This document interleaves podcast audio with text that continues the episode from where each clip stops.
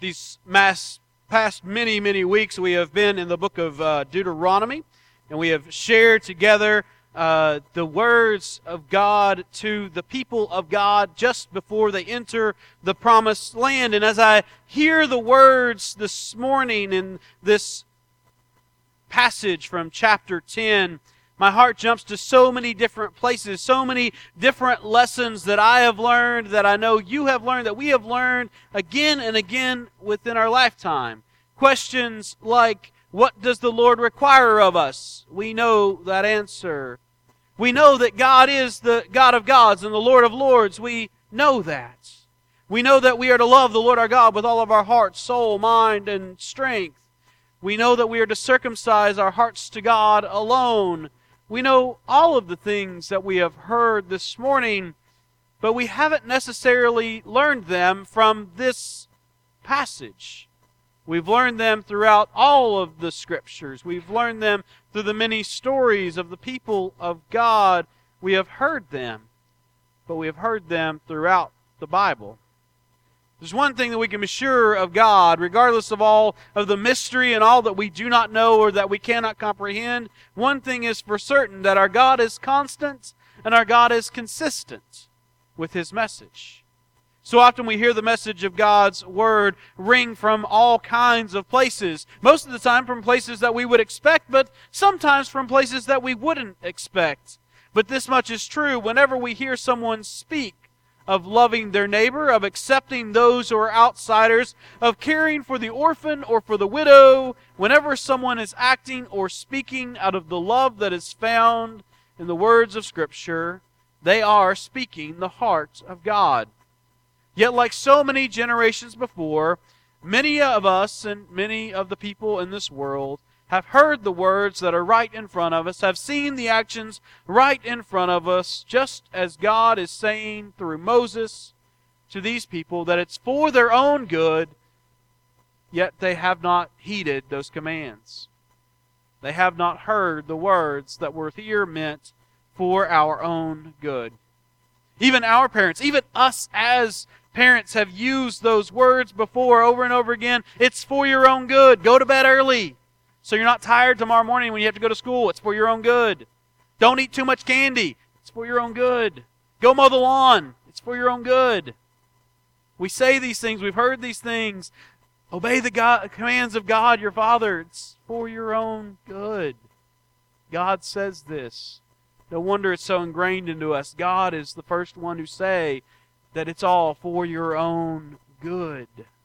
Listen to the Lord, the commands the Lord your God has given you. Obey the Lord your God and follow his commands. It's for your own good.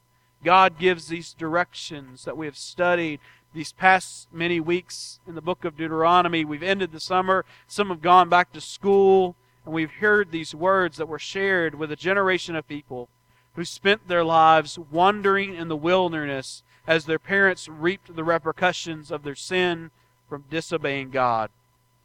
Their parents did not heed the words that were for their own good and for their own benefit, and they found themselves homeless, many times desiring to go back into slavery than to following the Lord their God who was with them and wanted better for them. And now there's a generation that is coming up that has not disobeyed God. For those who had disobeyed God have almost passed. They've all fallen in the wilderness only Moses is left who has been their leader, who has been the one to prepare them for the land that God had promised, who had told them the decrees and the commands of the Lord, who had warned them of their need to never forget these decrees, never forget these commands. He tells them again and again that these are all the laws.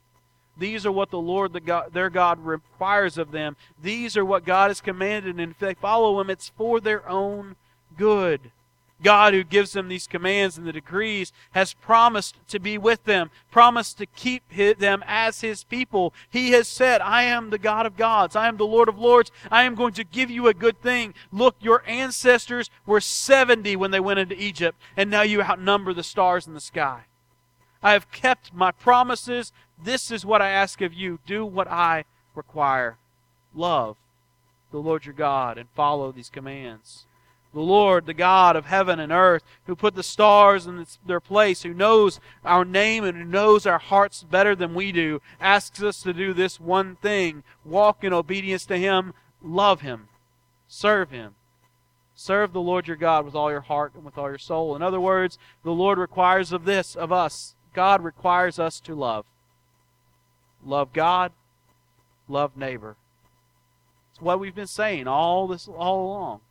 It's really what we've been saying since the beginning of time. God has been saying this again and again and again.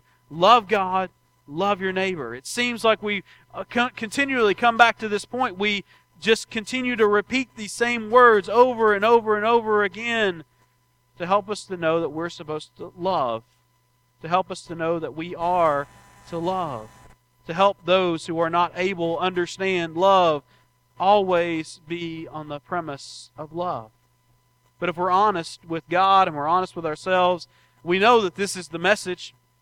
It's the message that God has been using to pass down from generation to generation in so many different ways, in so many different ages. It's the message that's still alive and it's still relevant today, and it's a message that people still don't seem to get.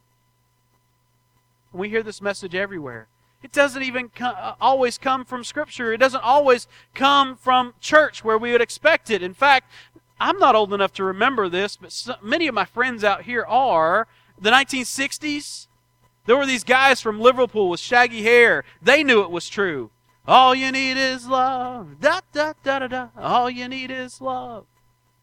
Remember that anybody was alive to remember that? Anybody awake and alive out there now? You know. But if we go deeper into that song, they say, Nothing you can make. There's nothing that you can make that can't be made. There is no one you can save that can't be saved. There is nothing you can do that you can't learn how to be you in time. It's easy. Love is all you need. Even rock stars knew that there was no one who couldn't be saved. No one, no one who didn't need love. God's desire does not change through the ages. It did not change for the people of Israel. It does not change for us today. It would be that they would fulfill a promise to make them a great nation. But after they were a great nation, they disobeyed God still. They fell short of following God's commands and decrees. God made more promises, though. God continued to be their God, and He continued to want them to be His people. God made a way for people who could not save themselves, who could not fulfill the law, so He decided that He would send one who was truly the King of His people, who would follow them in the way that God desired. For God had always desired to be the Lord of his people, but the, his people always wanted more. They always wanted to be more like humanity than like God. They always wanted to be more like everyone else than like God. So God sent himself in human form. God came to this earth in the form of a man, not living by the standards of humans, but by the standards of the law of God, loving all people, sharing the love of God for all people and with all people. He even reached out to the widow, to the orphan, to the outcast, to the foreigner. This is what Jesus, God with flesh on, did. Followed this law to a T. And for his love for all of the people, he went to this end that he would die on a cross, would be buried in a grave, conquer hell, and be resurrected on the third day, reconciling all people unto God. For God did not send this Son, this Messiah, into the world to condemn the world, but that the world through him might be saved.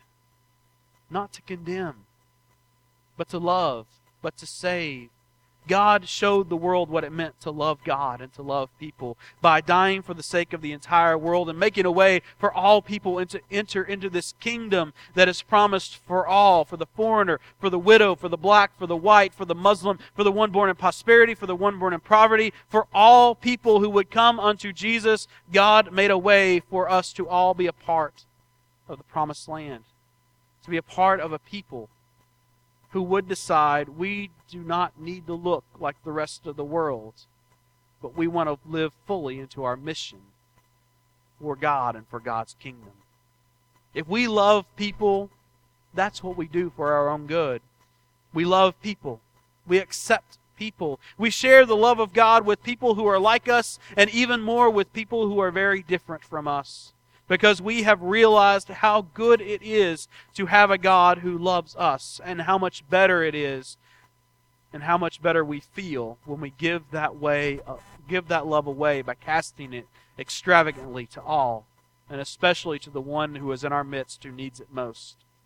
God looks deeply into the heart of the person and all, as always desires the very best for the one whom God has created. God wants only that we obey the one rule. And when we doubt, if we doubt that rule, we can use it as a benchmark. When we're unsure of what to say or how to react or even where God is leading us, we can use these questions. How can I best show love?